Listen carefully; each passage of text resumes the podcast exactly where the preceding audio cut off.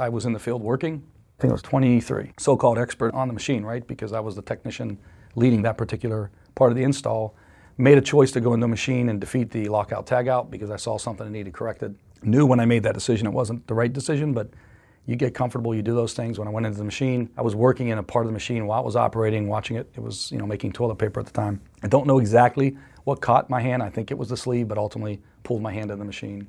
Now, these machines run about 3,000 feet a minute. And so I got caught into the machine right up to about here on my wrist. And at that point, uh, the machine, thank God, kicked into like an e-stop uh, mode. So I was able to at least not be killed because right above that are the blades that perforate toilet paper, which would have taken my life. Welcome to Breaking Down Boxes.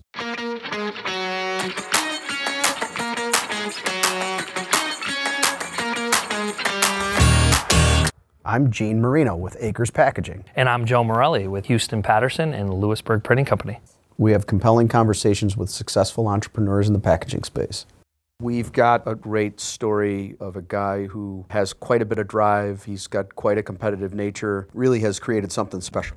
I thought I was competitive, Gene. like, I thought I had a competitive drive, and then I just hearing him talk uh, about his perspective on leadership and the way he runs his company made me want to run through a wall for him. so we're really super excited that you agreed to do this. Jeff Pallini, president of Fosber America, fellow Italian. So uh, this will probably be the first and last full Italian dais on this podcast because there's just very few of us in this industry unless we start recruiting some of your countrymen from your years of service. From afar, the last 10 years or so, admired you at the AICC meetings. First and foremost, you always have a smile on your face, a bounce in your step, and something valuable to say when you're moderating or when you're leading these meetings. And then as we started talking to him and digging into his story, there's an edge there's a competitive edge to this man that uh, there's no question why he's been successful, and I'm excited to dig into it. But I think before we get started, we have D'Angelo in the room, we have Marino in the room, Pallini in the room, and we have Morelli in the room. This wouldn't be complete if we didn't start the show with a box of cannolis. I agree. that is awesome. I went on a walk yesterday, Mr. Pallini. Look at that. Look at you. Oh man. So wow. at eight o'clock in the morning, it's let's start the show with a box here. of cannolis. And the good news is, is that they've only been sitting under the hot lamp for about a half hour while we try to get things warmed up here. And cheers, boys. Cheers. As we get started, Jeff, I, I, you know a lot of us know you um, from Fosber. So I think before we start really digging into your story and who you are and what you're all about and how you became who you are, maybe a two-minute commercial, just a little bit about Fosber. Sure. Uh, well, thank you for having me, first of all, and it's fun to be one of the one of the Wapendagos in the room here. Are we allowed to say that? we'll see. so we'll find out, huh? Um, Fosber America. It's a company out of Green Bay, Wisconsin. Uh, we basically make corrugators for the U.S. and Canada. We've been in business for about 35 years. We are an Italian-owned company, so our parent company is out of Lucca, Italy, but the uh, North American operation is out of Green Bay, Wisconsin, as far as the manufacturing location, service parts, etc. We also have a corrugated roll company there called Tiruña, which is a Spanish company located in uh, Pamplona, where the running of the bulls is. Very cool place to visit. And then we have a recently acquired company in 2019. Funny story, maybe we'll get to it later, but we bought a company in December of 2019 called the Quantum in Milan, Italy. And of course, then the pandemic hit, started in Milan pretty much and we didn't get to see it till a year and a half after we owned it. But uh, now we own them as well, and that's another niche corrugator um, that we now offer. So that's basically our product line, and then you know our our focus, as I hope we'll get into somewhat today, is is really extreme service model to try and take care of the customers in this market. We're in Northeast Wisconsin. We have just a, a great access to, to wonderful people. It's a, it's a good location to be in manufacturing. A lot of supporting cast up there. So we're very blessed. Um, we're like many people in our industry, really busy right now very excited. I uh, have some of the same challenges you all have, but look forward to talking about that today. Yeah, I think uh, to your point, I think one thing I noticed in our pre-screening calls with you and any Zoom call I've been on with you over the last two years is the, the note behind your desk that says commitment to the customer to work harder than anyone else in the industry to make our customer happy. Correct. And, yeah. and in your intro, touching on that, I'm excited to dig into how you got to that point and, and, and really hear your story on leadership because, like I said in our pre screening call, some of these things that you've talked about are just incredible. What a culture you've built. Well, thank you. Let's start from the beginning. Uh, you grew up in Pittsburgh and you ended up going to school and moving to Italy just on a whim. Yeah. And that's how yeah. you got your start, correct? Exactly. Yeah, I went to school in Clarion University in, uh, outside of Pittsburgh, actually Erie, Pennsylvania. And then when I graduated, I had a business degree and a psychology degree and wasn't sure what I wanted to do. A good buddy of mine Uh, worked for a company called Perini, which is an Italian company located in Lucca, Italy, and they were looking for technicians. And I kind of put myself through college as an auto mechanic. That's how I paid for a lot of my schooling. So I thought I'd give it a try because, quite frankly, living in Italy just sounded amazing, and the opportunity to um, go into an industry that I didn't know anything about. And I figured I'd never end up in Green Bay, but we'll get to that later because I did. But you grew up Italian, and I grew that, up- that what drew you to, to Italy It did. itself? Did, you It- speak the language growing up? I didn't speak the language. My grandfather did. Uh, no one in the home actually did speak. I, I lived in an area that was uh, a lot of Italian, uh, rich culture, so very much an Italian area. But um, I did not speak it. But that was that was a big draw for sure. So I took the opportunity right out of college to move to Italy. And uh, when I was there, I was an apprentice on the production floor, learning how to build machinery, service machinery, more on the mechanical side. And um, it was just a great experience. And of course, while I was there, I learned to speak Italian. I went for one month. I went to school in Florence just for the language, and then the remaining period there was there about a year was you know working and traveling with the technicians and, and learning the business on the machinery side. You talk about learning how to build the equipment. What was their sweet spot? So Perini is a company that makes uh, tissue uh, machines, basically toilet paper, household towel, those types of machines. And uh, they had an operation in the U.S. in Green Bay, and their focus was was selling to the large, you know, the Procters and Gambles of the Georgia Pacifics of the world for tissue winders. Is that why they needed American technicians? Right. For, for growth in that market? Their business model was like many European models. The, the manufacturing and all of the decision making and so forth was all out of Europe, and they would just ship to the U.S. And then there would be technicians like myself that would help install that equipment. But there was really no autonomy there. It was a, it was a business model based on European manufacturing and European control. And uh, so that's why I was hired, is to be one of the techs that worked out of Green Bay to ultimately travel. You were what, 23, 24? Yeah, right out of college, yeah. On the plane across the pond. And what's your what's your mindset at that moment? Are you nervous, scared? What was your goal? To, were you just going to enjoy Europe for a year and see where your life I took you? I think it was maybe the latter. I, I definitely wasn't ready to go to work. I didn't know what I wanted to do with uh, with my graduation at that point. Um, so when I had this opportunity, I thought I could live in Italy for a year, all expenses paid, making six bucks an hour. Yeah. Couldn't wait. Come on, six my dad wasn't real happy with me. He couldn't believe I went to four years of college and accepted a technician position for six bucks an hour. But it was more about the journey of getting a chance to broaden my horizon. Because when you're young at that point, you know you can make that kind of decision, and if it doesn't go well, you can rebound from it. So I felt it was the time to take some risks. Did you see yourself at some point running a company and building a company? I did not. I grew up pretty humble beginnings. My father was a school teacher. My mom was a bookkeeper at a uh, car garage where I did some work. And uh, I always wanted to continue to grow and raise a family and be happy. I, would, I did not have at that point aspirations to own or run a business. Like a lot of people, I just kept taking the next step, doing the next thing, and it evolved. And I got uh, got lucky, I guess. Did you have siblings growing up? I did. I had two sisters. I had an older sister and a younger sister. One still lives back in Pittsburgh. The other one's in North Carolina. And you were a football player. What I thought was interesting when we were talking in our pre pre meetings, the, the competitive edge that came out in you uh, in our discussions about how you run your business today. Has that always been there, or how, did football play a role in the, the competitive nature and the competitive person that you are? I think sports as a whole did. My father, as I mentioned already, was a high school teacher, but he was also a football coach. And I always played sports. Um, like many of us Italians, I was a little undersized, a little slower than I should have been, but I loved whatever sport I was playing, and I did my best to, con- you know, to contribute as much as possible. So sports have definitely taught me uh, teamwork and built the competitive nature that I now have, uh, for sure. And that ultimately I did some coaching with, with the kids and so forth, and that continues to come out now in my workplace. I do believe in a team environment. I do believe very much in creating an environment where people can excel, uh, make it inviting, very family oriented. But at the end of the day, we want to win. We absolutely want to win. That's our goal. Anything short of that is not success, and we strive for that. We don't always win, but that is absolutely the goal out of the gates.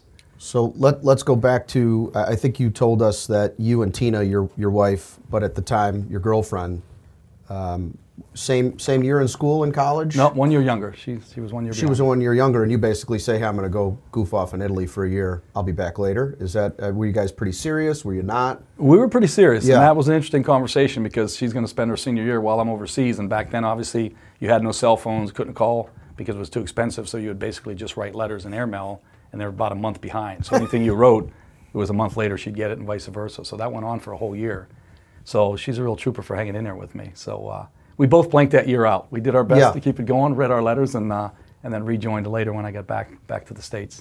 So you, uh, so you, you kind of hammer through this year. At Florence, are you on the weekends? Are you just bouncing around Italy and doing some traveling? And Every weekend, I had a Yeah. Panda 45, um, which means it was por- 0.45 liter. That was the size of the engine. Pretty much like a Briggs and Stratton lawnmower. but with four wheels on it.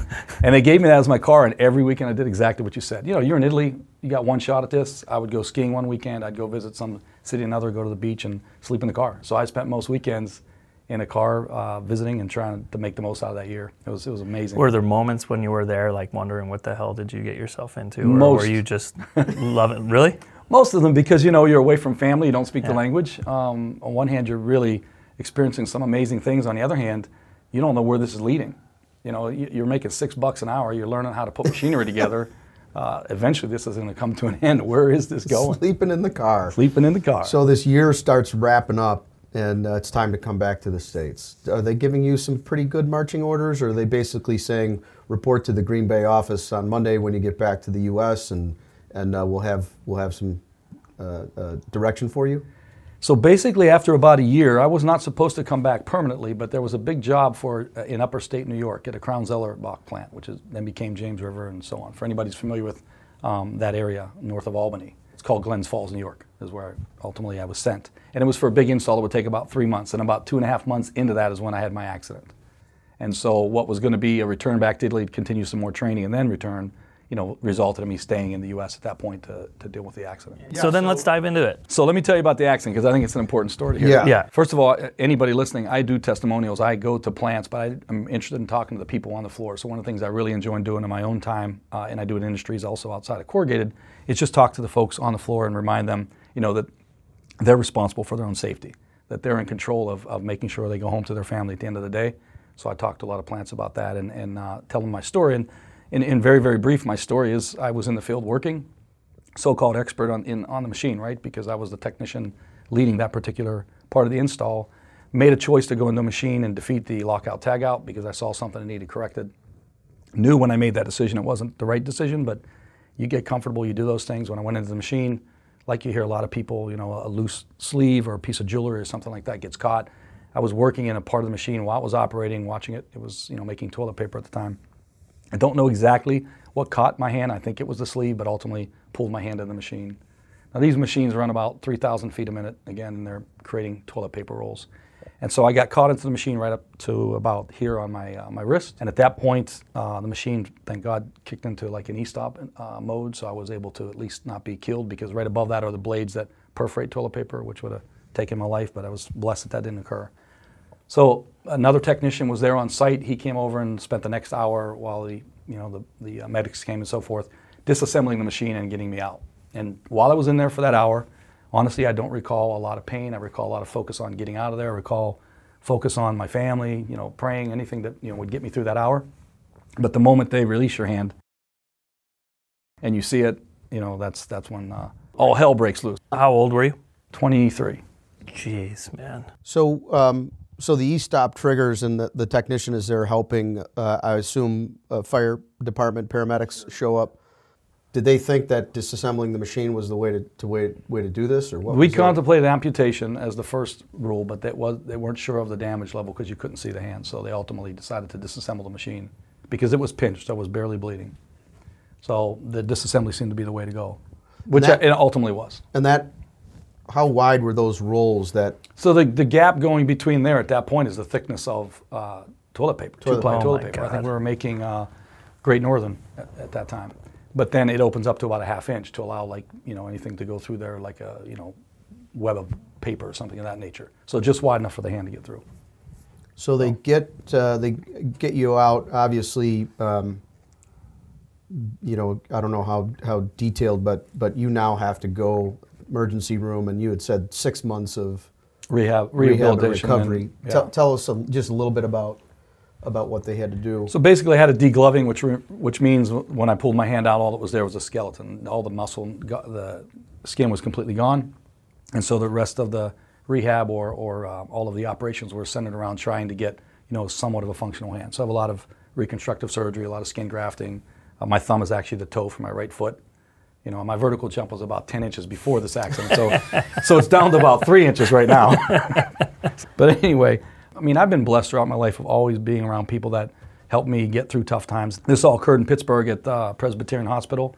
Amazing journey there to meet all the surgeons and nurses that helped me through that process. For whatever reason, I was on the floor of the kidney transplants because that happened to be the specialty at that hospital. So all of my roommates we're on dialysis and we're there for kidney transplants, which means a hand's nothing, right? This man, woman, young child, whatever, is trying to get through and survive, and I'm just trying to maybe get some fingers back. So it was really a, a great opportunity to put things in perspective and get through that six month period. Met a lot of cool people that I still stay in touch with. Maybe in the days afterwards, as you were in the hospital, what was your mindset like at that moment? Was it oh woe is me, or was it? Oh, no, I mean God, like or- most 23 year old guys, right? I was into working out and looking good and, and all the things that I had planned down the road. So your first, I think, thought is you know what what you look like physically and where this is going to go in regards to your ability to do things. But pretty quickly they put you into a variety of types of um, therapies. Occupational therapy is one of them, and, and you pretty quickly learn that you're going to be just fine. You can figure it out. Do I moved, I moved on. It's going to take more than the hand to hold me back. So I said, bring it on. Yeah. Do you still look back, or do you? How often do you think about that day? Well, it was yesterday, April 25th, 37 years ago. So every April 25th, I definitely remember it. Wow. Uh, my mom calls me every April 25th morning and says, "Please be careful today." Yeah. So, so, uh, but not that often. I, I honestly, um, I've grown up with it. I've been one-handed a lot longer than I was two-handed. So, Yeah. not something I think a lot about. So let's. Um, obviously, it's it it plays a big factor into how you manage and lead, and, and I think we'll we'll touch on that a, a little bit later. But now you're you're recovered. You've gone through rehabilitation, and now it's time to go back to work. Right. And uh, you go back to Perini in the states. And and what do they what do they tell you? you you're no longer a technician. Can't be a tech. I, was- apparently, I wasn't a very good technician with two hands. so it was it was kind of one of those things like, well, now we can actually use the skills. So they moved me into service on the phones. I was pretty good at that and, and with customers. So then they moved me into sales, and I just kind of worked up. And within a couple of years, I was you know uh, running the, the base operation of the Perini America Group, reporting to the president, in, in a primarily in a sales role. President of Perini America or Perini Perini? Perini You know, America. it's, I was hard not- to keep track of I all know, the, the way they the way they like to do Well. I- we make it sound big, but I think we were 10 people at that time. but I was reporting to the president of Perini America. I was working for him and, and uh, basically running the sales group at that point. Okay, and now they come and say, "Hey, we're, we're interested in kind of doing a market exploration study." Exactly. That's the Fosber story. So to get to Corrugate and how I got there, thank you for listening to all that, that, that story up till this point. Um, this is where it gets really fun. So they come to me and say, we bought this company called Fosber in Italy. It's a small little company. They make uh, downstackers and slitter scores. So they're in the corrugated industry, and we think there might be an opportunity to also have this product in the U.S.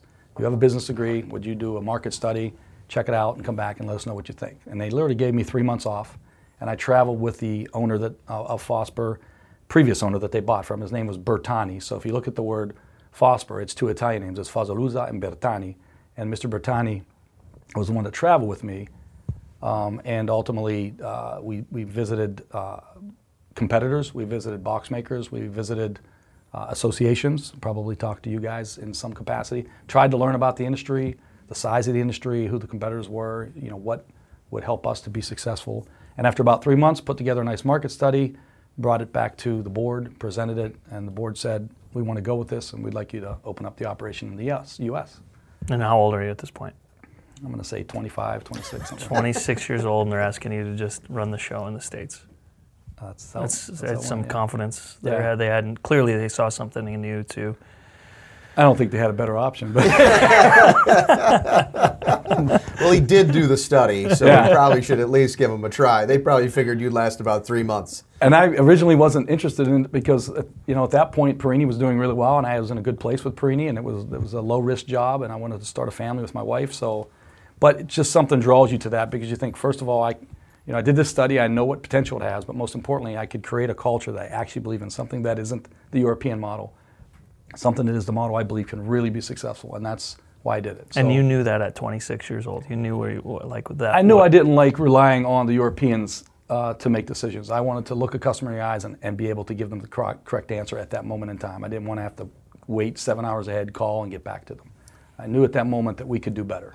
So you're the first employee of Fosber America, Yes. basically, and and so I'm assuming a, a Not pretty- the most famous, just pretty- the first. A We pretty all know the- fancy, pretty fancy office in uh, in Green Bay, kind of kind of I don't know, 30th floor kind of deal. You're you're ready to get rolling. Well, first of all, there's nothing 30 floors high in Green Bay. I mean, the stadium I think is the tallest thing in Green Bay.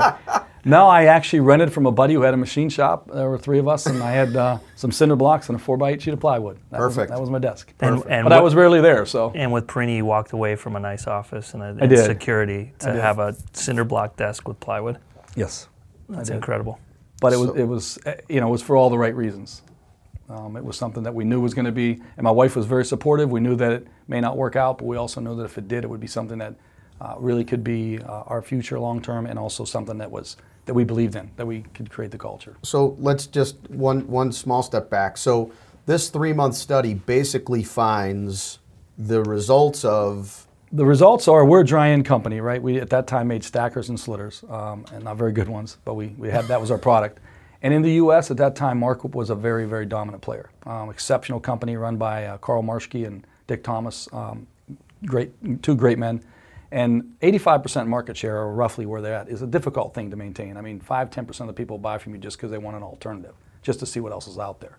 So we felt like with that uh, market position, we had a chance to come in. And then the key was what to come in with. So we tried to come in with a really low cost, simple machine that was uh, for low end plants. We didn't try to start, you know, beyond who we were. We knew what our capabilities were. So, so that's what we determined to do, and that's what we came out of the gates with.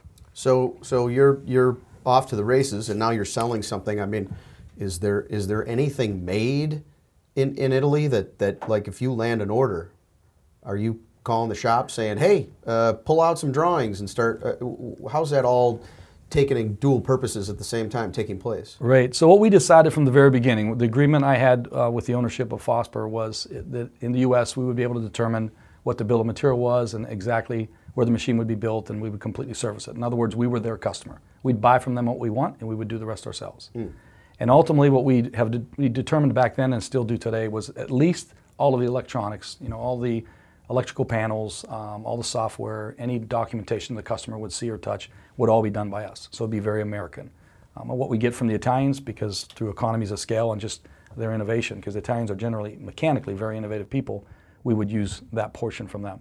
And that's how we started. You know, our first machine came out with the mechanical part from Italy and the electrical software part from us out of uh, Green Bay. And who was that for? So the first order, um, I'm sure some of your listeners will remember him, uh, Philip Goldstein in Acorn Box down in uh, Chicago was the first customer of Fosber. How long after you how long after you started do you do you land that first order? I'm going to say it was about six months. We had a product. We're, impressive. we're traveling around with uh, uh, one-page brochure. I'm thinking a, video, a VH tape of some machine running in Italy. Philip gave us a chance, and um, and shortly thereafter, uh, maybe they were friends. I, I suspect they were. Uh, um, Jordan Nornberg, who owned uh, Royal Box, gave us a chance. So we had two orders within the first year in Chicago, which was you know exceptional for us to be able to show those machines off. I, at that point, I thought this is going to be a really easy industry. Wow, I mean, just these orders just flow. So you're you're nine nine months in. You have you have two customers. Have you are you starting to hire people? Is is Fosber America starting to grow? It, it is. We're still in a rental building. There's still three or four main employees. Um, our first employee hired was Paul Rebeski. I didn't know the corrugate industry. I understood the machinery side. I felt like I understood sales. I spoke Italian, so I could work with them. But I definitely did not know anything about corrugated. And Paul had a corrugated background with Green Bay Packaging. Then he ran a sheet plant, and he applied and, and accepted a position with us in an all hats role. Right? It was a sales role, but ultimately he was helping install machinery and doing everything. So he was our first employee, and uh, and we've we've made this journey together. He's def- definitely a big part of the success. well, what's he mean to you at, at this point in your career, and, and, and how much has he helped you over the years? I mean, we're equals in everything. We we tried to. I mean, we joke he works the second and third shift. I work the first shift. We're very different, which is probably why we work so well together, and, and ultimately we're able to um, you know grow the business from the, the sales perspective. Then we began adding a lot of really smart people on the manufacturing and the engineering side to help us you know build the panels and whatever else was required, and the technician side, of course. I think our third employee was actually a technician. Um, Steve Lodel was his name. So began like many companies starting to add the support where we needed. And back then it was available. Northeast Wisconsin's very rich in talent in the machinery and, and paper industry. You know, there's a lot of paper mills there, a lot of machinery manufacturers there, a lot of um, bearing houses and so forth. So you can find people, and still to this day, with all the labor issues that maybe we'll touch on at some point, it's still pretty rich with uh, a lot of talent. And, and the story is you hired the technician without any equipment in the market yet. because of the business model, right? You have to walk the walk. You can't talk about extreme service and your commitment to this customer. You can't paint on your wall. We're going to work hard on anybody in the industry to make the customer happy without actually doing it. So when the customer says, How do you plan to service my equipment? Philip Goldstein, you have to say, Meet Stu Vloto, our first technician. So you that that's a really kind of dance on something that's rolling around in my head. So in that three month study, or maybe once you once you started to sell your first couple pieces of equipment, was the extreme service model a part of what you were hearing in the market uh, in that time that you were doing that study, or is that something that you created, or was that something that was born out of the Perini model? Like, how did that resonate with you, where it became really something that you were going to focus on? Great, great question. So I attribute that to my dad. So my dad was a school teacher, but in the summer we did roofing and siding and uh, cement work and so forth. He probably made more money in the three months in the summer than he did teaching for the other nine months. But he had an extreme service model. I mean, we would go into the summer maybe with one job. We'd, we'd be working on a certain street doing roofing, and his commitment to that customer, the hours we would sit and talk to them, where I'd be rolling my eyes like, why are we spending so much time on this? And before you know it, everybody on the street had something they needed done, and we'd never leave that street. We'd end up working the whole summer doing work for people because they would hear how awesome my dad was in this how, how well he took care of them and how he would help them, you know, figure their way through these different uh, issues on what they wanted to do. And I don't know, I just thought that could work in any environment. And corrugated, especially with the independents, it absolutely works. In this market, look at the Philip Goldstein, Jordan Norberg story. That's what happened. Philip, I'm sure, talked to him at some point and said, found this you know, little Italian dude over here that's, that's got a pretty good thing going. You should give him a try. Climbing up and down a piece of equipment in my plant. Yep, got exactly. It's got to be worth something.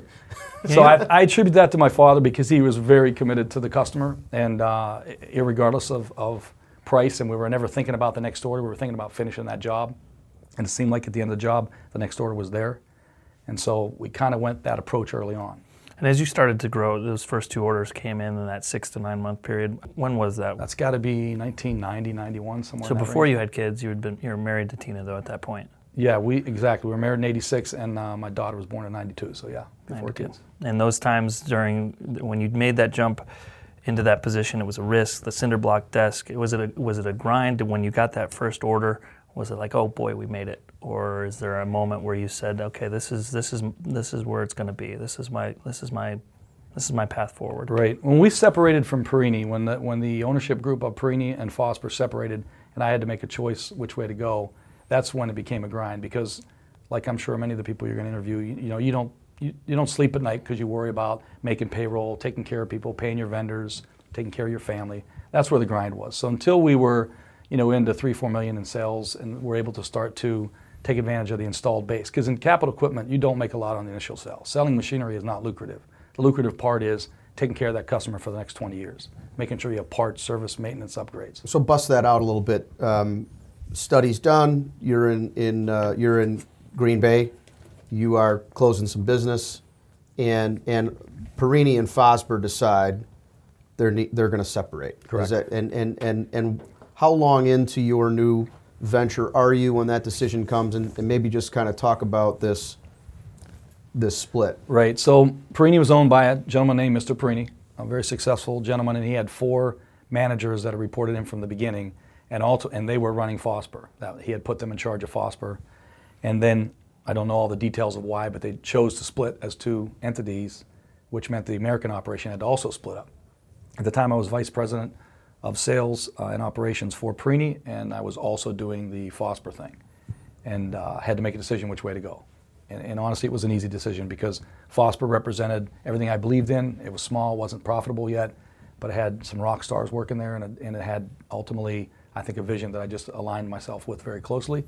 And Perini was a very successful company, but it was no risk. It was no fun. You're already on a winning team. I want to create my own winning team. That's when we made the separation. I'm going to say that's 1990. Uh, we remained in Perini's building for a very short period of time, and then made the you know complete separation. When do you take international paper to Italy?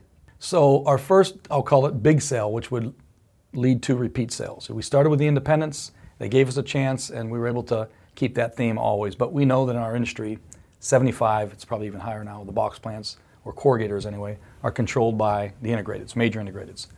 And IP was uh, one of the largest at that time. They weren't necessarily the largest back then. They've obviously since become that.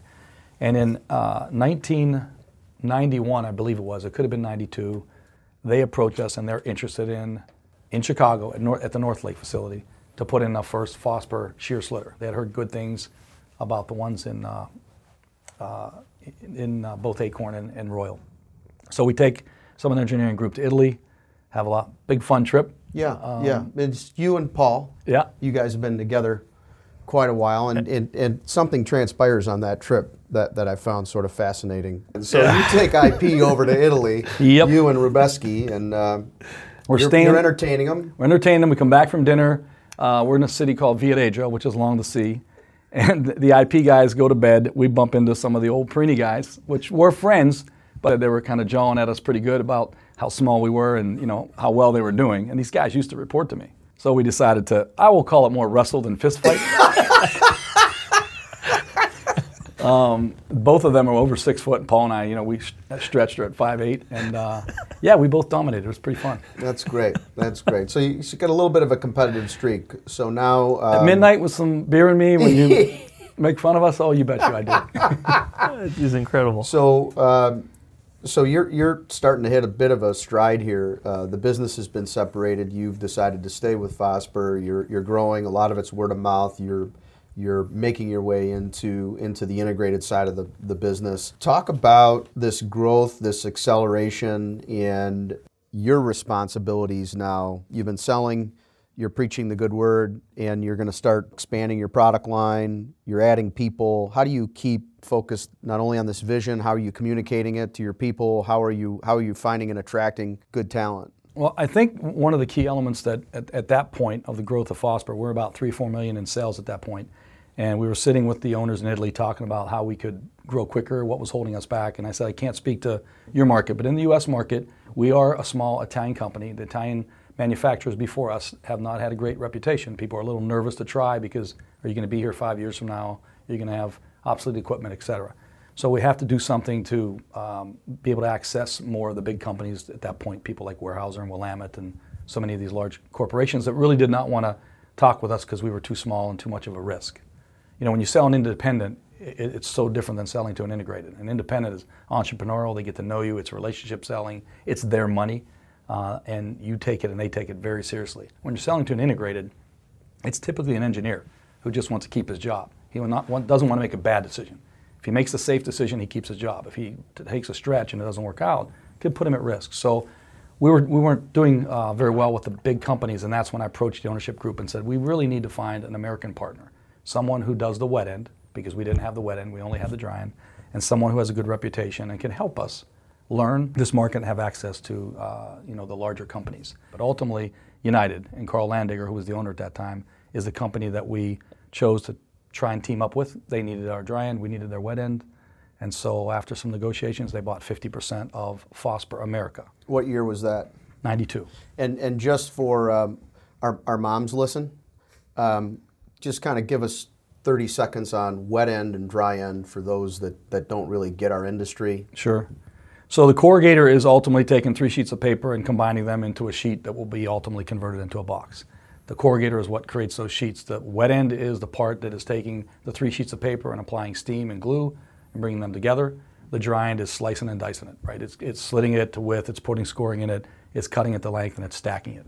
So literally one end of it does not have any glue or steam involved. It's very dry, and the other end is very wet. And we kind of divide that, even though it's one machine, that's kind of the center point of that machine. Perfect. So now United owns 50%, Fosber America owns 50%. Are are these guys now collectively coming together with you in the room talking about how what your go-to-market strategy is and is it going to change or shift at all? Absolutely. At that point, uh, United was located in Glen Arms, uh, Maryland. Still, they still are, and they had talked about relocating us out there because I think at this point we're 15 or 20 people and three or four million in sales. But we really believed our identity and the way we did things was important, so we asked them to bear with us for a couple of years and see how it went. And honestly, it took off. The the ability to say we were party United, use their sales team, uh, use their big shoulders to get access to big companies, took us very quickly to 30 million. I remember the ramp. It's it was one hell of a ride uh, to, to grow that quickly and hire people and try to maintain the extreme service model. It's one thing to grow; it's another thing to do it while you know staying committed to that business model, which we were very committed to. And how- how much, um, because you uh, you were able to convince United to let you stay in Green Bay, are, are you really leading uh, that team in Green Bay and, and responsible really for keeping everybody aligned and focused on the vision? I was, uh, but I also traveled extensively. Yeah. You know, not only to Italy, but obviously with the sales team. I traveled pretty much every week, and so I had uh, a couple of people back in the office that really, I think, held the fort and did an amazing job. Um, some of them still there today. So, so it allowed me to be front and center because that's where I really enjoy. You know, Yeah. I, I belong, like many people, to a lot of manufacturing associations, and I always get the question, "Why do you travel so much?" And I say, because the customers don't live in Green Bay. I mean, that, ultimately, when you're in front of the customer, that's when you're learning. Yeah, I want to. So, so we're we're taking you down the business road, but I know that, you know, for a lot of listeners, and, and obviously Joe and, and his young family, you're you're traveling every single week. You and Tina have kids. Uh, can you talk a little bit about the dynamic of how you're trying to balance this juggling act of growing this business, being on the road every week, and and four young children, and and away from home, and and and how you make that make that work? You bet. Um, so my first child was bo- Samantha was born in '92, and my last child Max was built in 2000. So that period of time is when we had the four kids. And ultimately, my Tina is is an amazing person. She's got two master's degrees, one in marketing, one in uh, Catholic teachings. A great great lady, and, and had a great job. But ultimately, we sat down and had to talk about what's best for our family, what career path we want to follow, and we decided it would be best for me to continue to pursue this, and her to quit work and stay at home. Um, and that's what allowed me to do my job. It allowed me to travel because I knew the home was so secure with her there. Um, and I would do everything I could, as I know, Joe, we've talked about it, to get home for every game, for every piano recital, for whatever you could. You would. I flew to Italy and back once. Yeah, you, yeah, you told a great story, and that takes it to the extreme. I might go to Dallas and back in the same day, but you flew to Italy and back in the same. Day. I mean, you day. can't do it in one day, but it was a continuous trip. I was on the ground for you know, whatever it was, six hours, and then and then back home or back flying home because you do what you can to, to be there for everything you can be. Uh, it wasn't easy. I missed a lot of things. Uh, as I said, my wife did an amazing job of carrying us through it. Um, it's fun to be on the other side of that now um, and, and be more available. During that time, um, you mentioned you, you know you work with associations. It was 93, 94, you get introduced to AICC. Is that is that is that how you got? I think that's a great story, and I, I don't tell it because this is an AICC podcast. I think it's just uh, hilarious. So I, I didn't want to go to AICC. I didn't know what it was. I was busy traveling, and I didn't need one more trip, and it was in Vegas. I don't know the year. I'm sure you could look it up, but you had a in fairly early '90s. You had one of your uh, uh, spring meetings in Vegas, and my boss at the time was Norm Bogar of United, and he insisted I go. So I go to the meeting reluctantly, not sure what you even do there and how I'm going to spend my time. And I get invited to lunch um, by Joe Burkham, who was their vice president of sales at that time. And he's going to be having lunch with Marvin Grossbard, who was the owner of President's Container, and his wife. And uh, so I go there not knowing them. We sit down, we're by the poolside, we're having this nice lunch. You know, I'm really not part of the conversation because Joe and Marvin known each other for years. And all of a sudden, Joe starts having this allergic reaction and he starts having a little bit of trouble breathing and he's realizing he probably ate something he's allergic to. So he has to excuse himself to go back to the room and uh, maybe take, drink some water or take some medicine see what he can do to help himself out. And i'm stuck at this pool with marvin grossbard and his wife. He's since passed but he has turned out to be one of my favorite people in the industry. Uh, we're still very close with his son larry. Maybe some of you know marvin but uh, he was an interesting character. So we're sitting there and he's looking at this I don't know what I am at that point, 27 year old little wop boy. and I say that because he very quickly nicknamed me a wop boy. and uh, all the way through, you know, his last years, that was my name when I would go visit him even after he was out of work and I would still meet him at restaurants for lunch. So I end up making this friendship just out of this haphazard experience and, and he ultimately buys from Fosber and eventually they build a plant and it's all Fosber and it was all relationship oriented. Last night I heard you talking with Mike at dinner and about relationships and people buy from people that For they sure. that they like being In, thi- around. in this industry, more than most, people do buy from people. I mean, this is a product that marries you together. Again, I sell machinery. It may not be true uh, as much on the converting side. I don't know, or I should say that you know selling boxes, but you're tied at the hip once you buy something from Fosber. So you have to trust and believe and, and get along. And I think it's it's very critical. We end up friends. I mean, we truly are friends. It's a testament to a, a lot of the suppliers in, in AICC when you look around the room at, at who we just were on the heels of a spring meeting and the, the guys like like Jeff that have, have been around 30 years that are that are still uh, respected and admired for, for the way they, they walk the talk and do what they need to do to make sure people are ultimately happy with their with their product. And it's just a great landscape because you, you do look out there and, and whether it's the associates meeting or, or at a cocktail party and, and, and it's a group of guys that have been around for well north of 20 years that have spent a career um, making sure that their good name was attached with product and service that people could rely on. And, and I think that AICC, uh, you do business with people you like because you know that they will also go to bat and, and go to the end of the road to take care of you. You tip your hat to your dad and, and the way he kind of showed you this extreme service model, but so many people just want to sit around and claim that, uh, well, it's, it's just great service. But,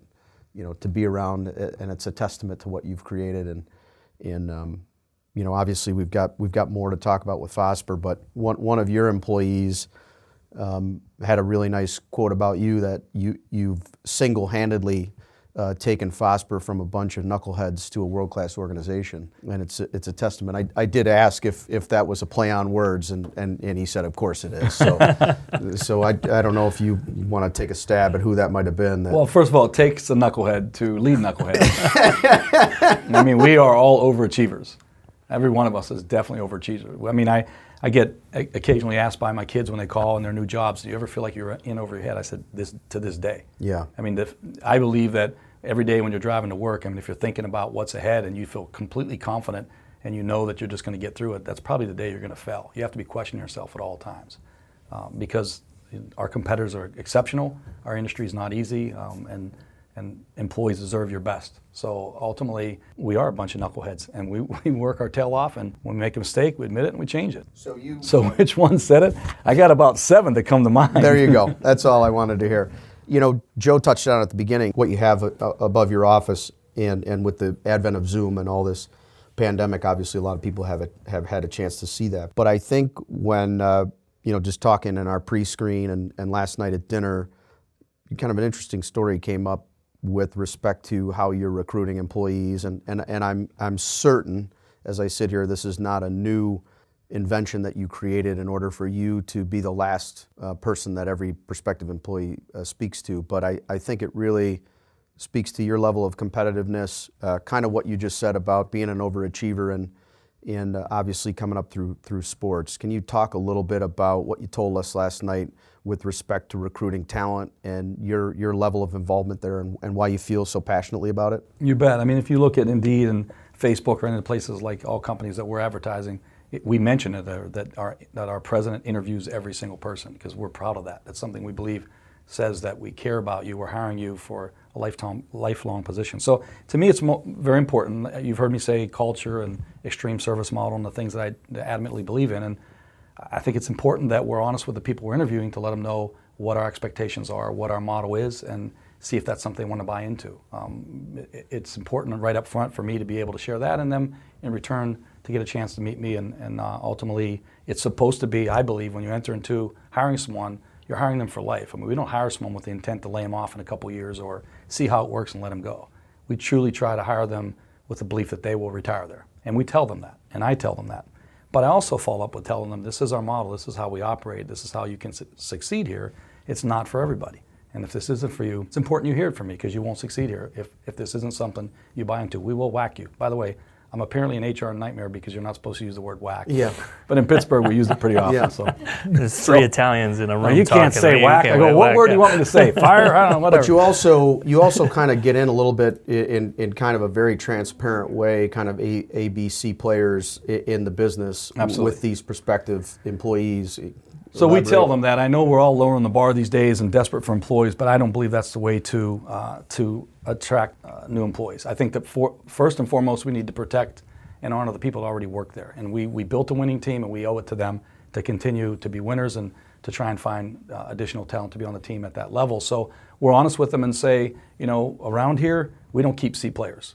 Uh, if you're a C player, we're going to let you know that. We're going to be honest with you. We're going to help you with whatever additional training you want. But as long as you're progressing, we're in. But if you think you're going to keep your head down and get by here by just showing up for work and being a C player, there's no way. You'll stick out like a sore thumb and you'll be gone. And uh, anybody we let go, I'm part of because I, I feel as bad as anyone else. I want to be part of the hiring and the firing process because ultimately it is a family and we should be doing it together. If you're a B player, again, we're still coaching you. We want, we want you to succeed. We want you to be the next president of the company. We want you to at least dream for that. We want you to make more money. I think that's what attracts people to work at Fosber. Uh, we're all looking for talent right now, but I think if you have a desirable place to work, people want to come there. And they'll tell their families about it, they'll tell their close so- circles. So many of our new talent workers come from leveraging the people already work there, telling people about how great of a company is to work for, and then people want to work there. Again, we're blessed to be in Northeast Wisconsin, a little bit different environment than a lot of the U.S., but even it's competitive there as well. And, and what are what are their reactions when they when they talk to you and you're blunt like that to their face? Some don't come back. Yeah. Some of the interview process they call back and say not interested, and I think that's best for both of us. But the good ones are probably fired up. fired up. Uh, absolutely fired up, and, and you know I also follow through with what I said. Obviously, I meet with them. I do orientation for every employee. I give them all the history I just gave you. Every employee gets a book, gets the entire history of the company, and knows what I know, so that they can hopefully be excited about that journey as well and understand why we are where we are today. But also understand we talk a lot about our competition. We have very good competitors. I have a lot of respect for them, and we talk about that and the importance of staying on the leading edge because they're right there with us. Yeah, listening to you talk about it last night, I said jokingly I was ready to run through the wall for you. And uh, I can only imagine some of the people that have worked for you for years obviously feel the same way and your energy and passion towards that business. I think if you do it right, they have they end up providing that speech, and you can stop talking so much because I think right now all the key managers at Fosber are exceptional leaders and really like what they do and believe in the mission, and they sell it. Um, I help where I can, but they they really do a great job of going out and selling it. We're at 30 million in sales back in the in the early 90s, and, and there's going to be another shift. But but I'm I'm just intrigued, and, and maybe this is something I should have teed up the uh, the podcast with. But what, what's impressive to me in, in all the time that I've known you, I've obviously I've I've worked with you on on the business side as well. Uh, we do have a Fosber corrugator in, in one of our plants. Is just this dynamic of uh, you are not an owner, you're an employee, um, but you don't you don't act like one, you don't think like one, and I feel like it's just woven into the fabric of who you are. How do you operate in that in that space and, and behave the way you do? I mean, what, what really, what's your philosophy? What drives you there? I am not an owner, never have been. That's not for lack of trying. I would love to be part or full owner of Fosber America, but ultimately I do feel like it is my company and I do treat it like it's my company. Uh, the way we spend the money, the way that we make decisions, um, the passion of getting up every morning and going after it. it. And that's just, I think, who I am, and, and I, Gene, I think that's who you are. I think that's how we would work in any industry we're in. Some people just have that drive, and I believe that's where it comes from. I, I And you said the same thing about your employees. You treat them like your own family. absolutely. I mean, take very seriously that you know you want them to have a, a high quality of life and a continual opportunity to progress in that quality of life. So you do everything you can to again create. We say a lot of the same things over and over, but create an environment where they can excel. Give them a chance to use whatever skill sets they have to continue to better themselves um, and make more money because that's what we're all ultimately trying to do here. Is there a process where someone at, at Fosber comes to maybe their direct manager, or they, they stop by the, the Pallini candy jar and, and, and they say, you know, hey, I'm, I'm interested in, in learning X. Uh, do you guys, you, you talk about creating that environment. How do, you, how do you walk the talk again? How do you set them up? How do you practically foster that, that development for people? If you look at the structure of our company right now, the, the five vice presidents and then ultimately the, the various managers, you'll see people that generally came from inside, and in most cases are like myself, an overachiever. Take the guy that runs our operations, Chris Gibson. Uh, he was one of the best technicians I've ever worked with. Also speaks Italian. Grew up through the ranks and slowly earned uh, the opportunity to run the service group, and then eventually got involved in production, installations, and at the moment runs that full operation. He continued his schooling. Like a lot of us, he goes and gets help at different uh, seminars and webinars, but he earned it, uh, and he has the respect of the employees because of that that journey he made. Same thing with Paul Robeski, who's our vice president of sales, the guy that runs um, our spare parts and Tiruña corrugator rolls division, also a technician. Most of these these gentlemen have two-year technical degrees, and they learned over time through the business. You know, not only the culture we have, but how to manage people.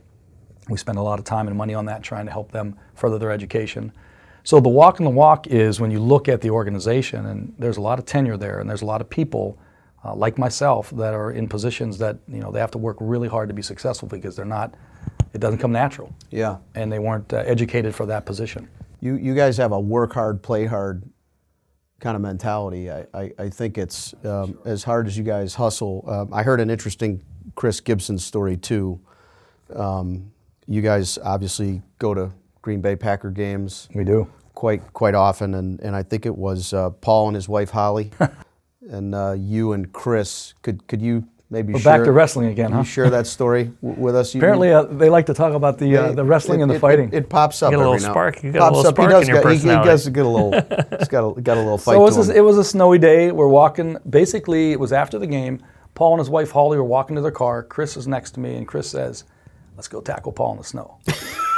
And Paul's a tough nugget, but you know we decided we could make it happen. So Chris jumps on his back to tackle him in the snow. Holly has no idea what's happening here. Paul swings around to get Chris off, and his elbow catches me right in the tip of the nose. Pretty much pushes it two inches to the right, so I can sneeze over my shoulder. it's bleeding like a sliv, and I got to go home now and explain to my wife what just happened. None of which she's going to believe. And that's that's three VPs getting into a fight after a Packer game at three o'clock on a Sunday What- afternoon. the funniest part that Paul told me that made him laugh so hard, and Holly was in the car and she's laughing as well. He's like, uh, "You guys want to come in for a drink?" and they're like, uh, "No." yeah, yeah. Tina's not going to want us coming in right now. That's an absolute true story. Somebody probably has a photo of that.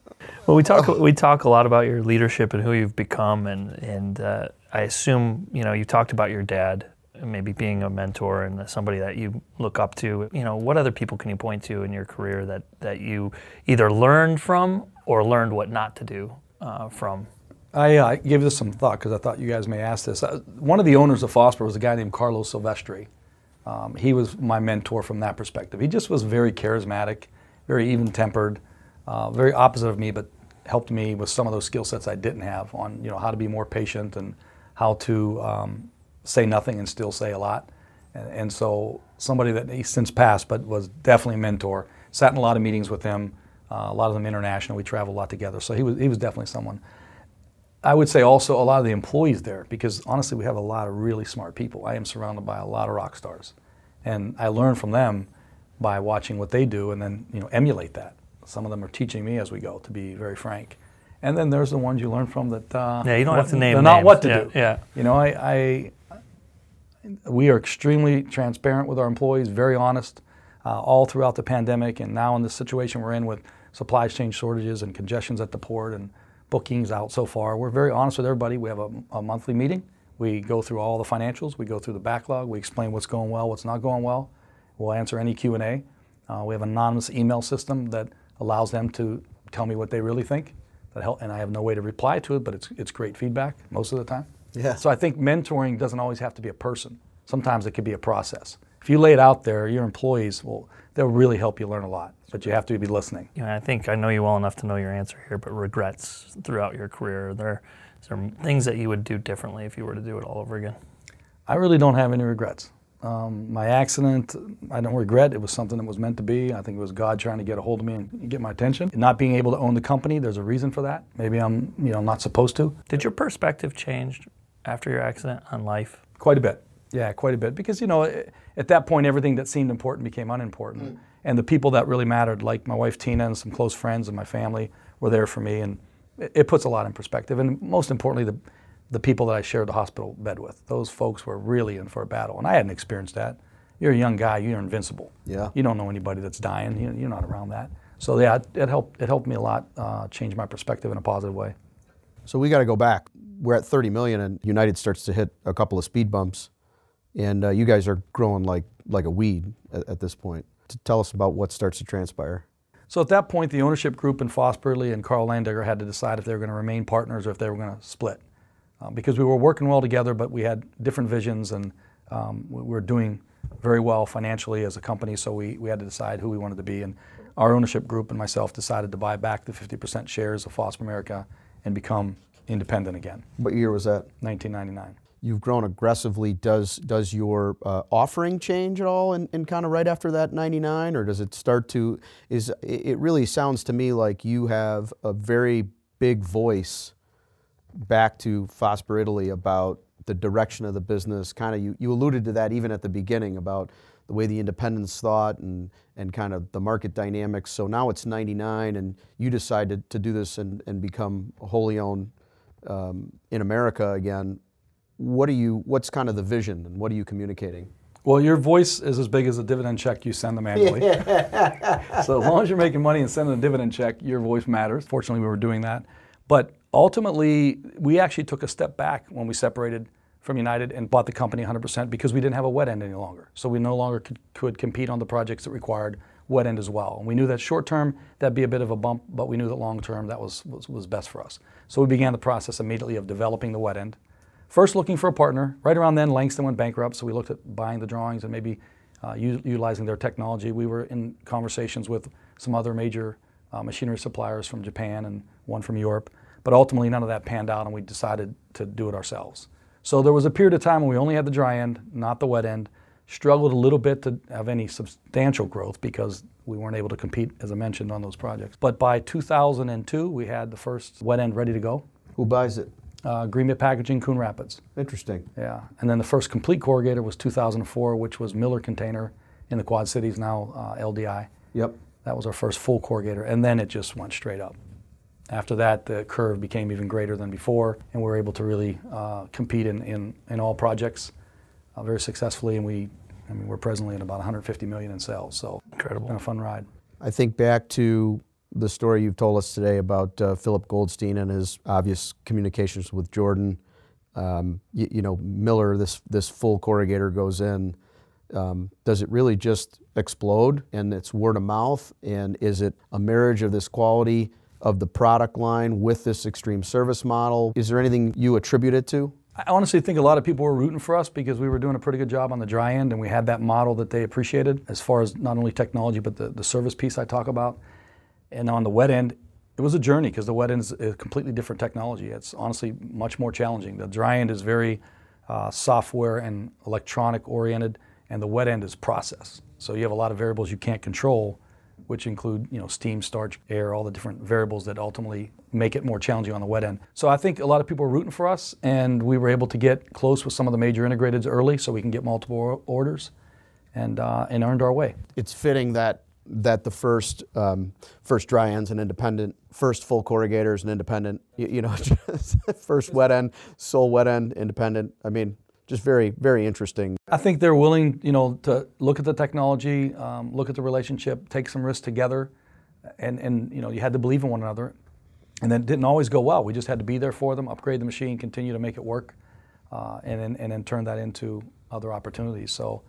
That's what makes the independent special in our industry. They're truly entrepreneurial and they're, they're willing to do some things others won't do, which gives a company, a smaller company, a chance. You know, uh, Tim Ferriss always says, um, you know, if there was a billboard out, out front of the office, everybody was going to drive by it on the highway. You know, what what would you put up on that billboard? What what's kind of your your billboard message that you would you would give to people? Great question. After Go Pack Go, which would probably be my first choice, I probably would put something about come check us out at Fosber. We're a culture worth believing in, or something of that nature. I'm not real quick with words. I'd work with Mary or one of our marketing people to make that sound good. But the message would be come take a look. You, if you tour our facility, I know, Gene, you had a chance to do that this past year. It, it just resonates. Everything we does. do there resonates that it's a fun place to work and that somewhere you just might want to really be part of.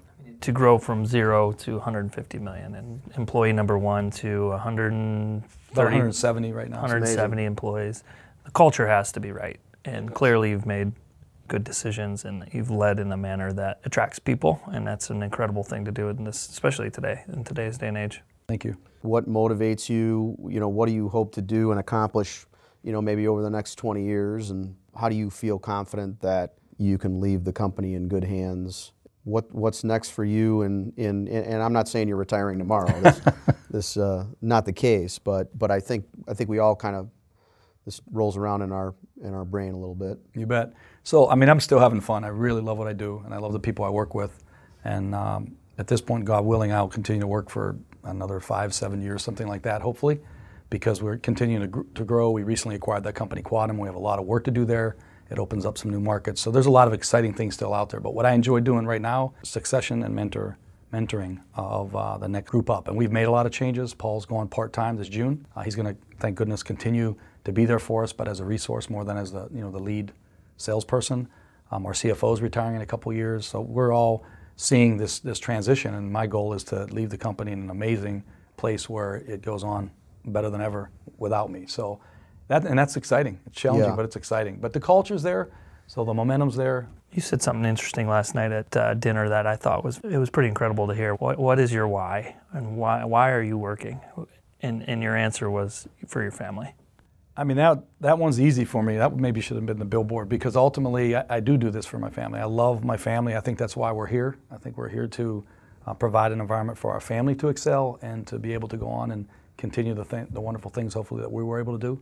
yeah, that, that was the whole reason that I did what I do. Now I'm doing it hopefully so that others that work there can do that for their family, uh, that they have the opportunity to do the same. Because you, you can make a decent living in this industry. It's fun. When we get around at the AICC events and you know, have a beer here and there, we all start complaining about something. But at the end of the day, we're all doing pretty darn good, and it's a great industry. It's it's everywhere. It's sustainable. It's full of great people, and you can really raise a great family with the help of a career in this industry. You're in your office tomorrow, and a 22-year-old you sitting across from you as a prospective employee. And what words of advice do you have? I mean, and counsel uh, if if you really had to had to get you know, get naked, as they say, and speak from the heart? Well, I, I have four kids, so I do occasionally have this conversation. and, uh, you know, what I tell them is it really depends on what your objectives are, but you have to do the next thing. Uh, the landscape has changed, to your point, Gene. So many people right now are changing jobs, looking for some quick, instant gratification, you know, a solution within a year, within two years. They want this path laid out for them.